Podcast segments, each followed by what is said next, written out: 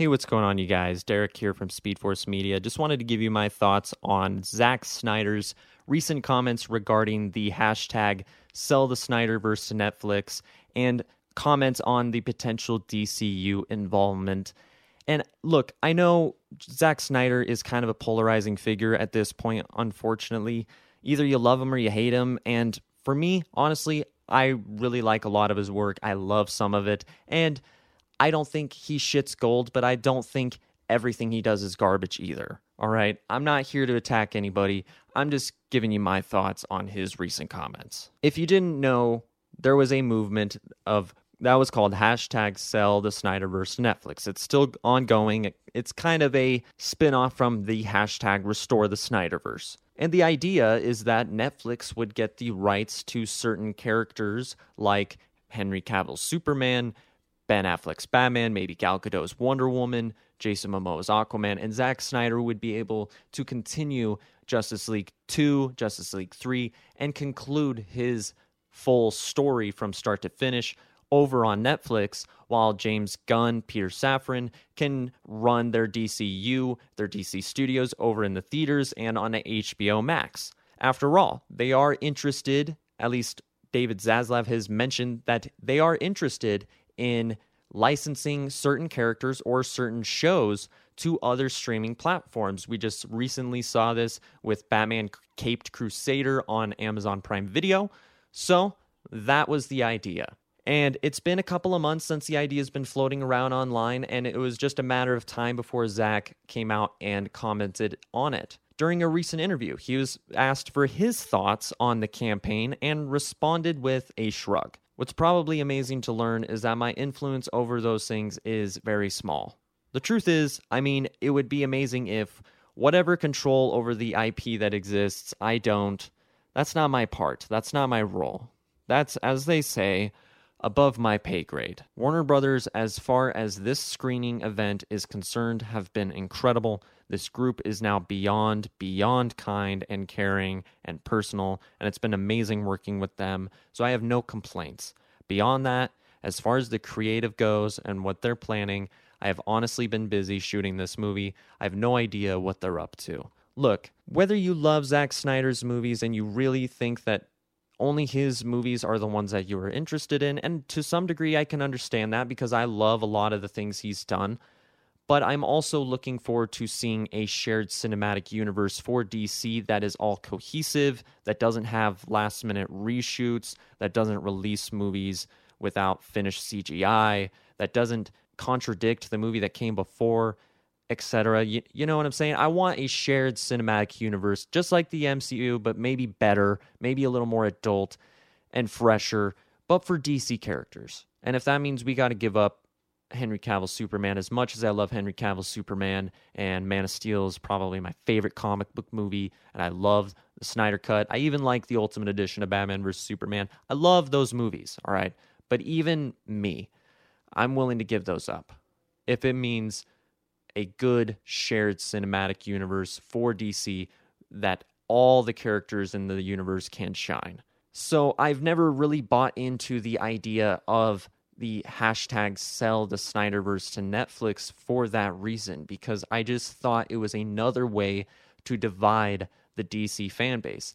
Yes, there is the DC Elseworlds label, which I don't understand what their excuse is for not letting them do a Man of Steel 2 under that label, or maybe a Justice League with Zack Snyder's, or under a DC Elseworld label, as opposed to giving it to just a different company altogether. It seems like if you have this DC Elseworlds label where you're going to let these directors tell a different style of vision, like Matt Reeves with the Batman, Todd Phillips with the Joker, I think Zack Snyder has a different type of vision as well, which would follow under that. And I think he really danced around in the beginning as he said, that's all above my pay grade you'd have to license characters like Superman and Batman to multiple different companies, live action at the same time.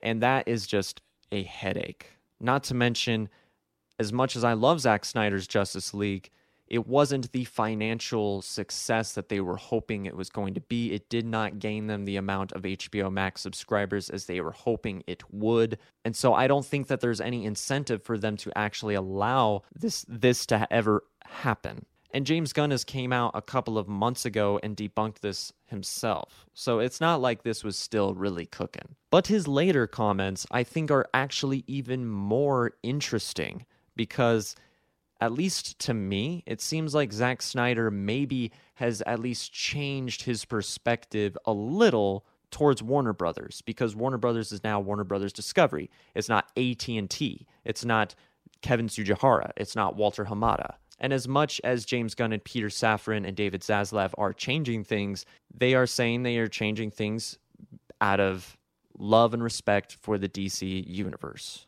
And Zack said again, this group is now is now as if they weren't before, is now beyond beyond kind, caring, and personal. And it's been amazing working with them. So I have no complaints.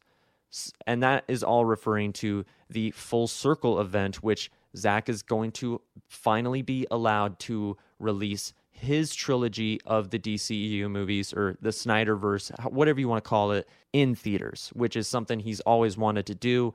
And he he's he had a little bit of a theatrical release with the black and white Justice League cut, but now all three movies are going to be able to be released for the fans that do want to see them. For the fans that don't, you're not losing anything. You don't have to go. And for Warner Brothers, really, they're not losing anything either. I'm sure they're going to get some money out of this as well.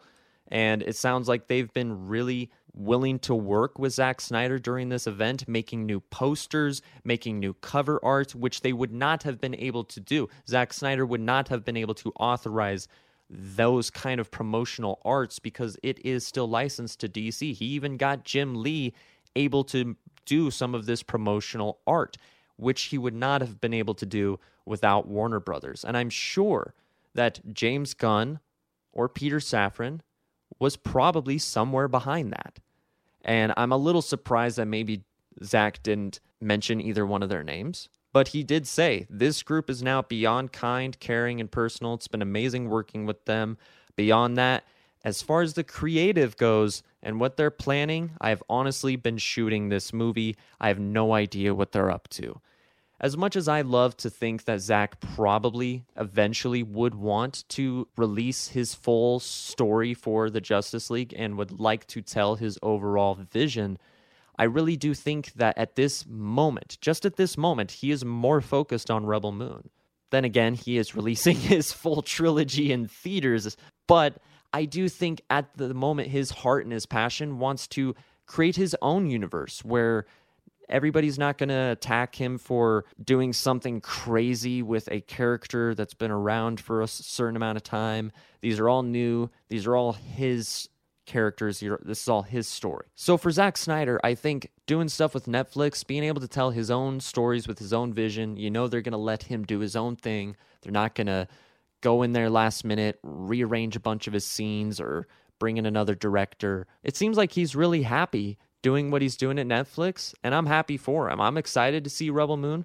I don't know if it'll be the next Star Wars, but it doesn't have to be to me. It seems really interesting.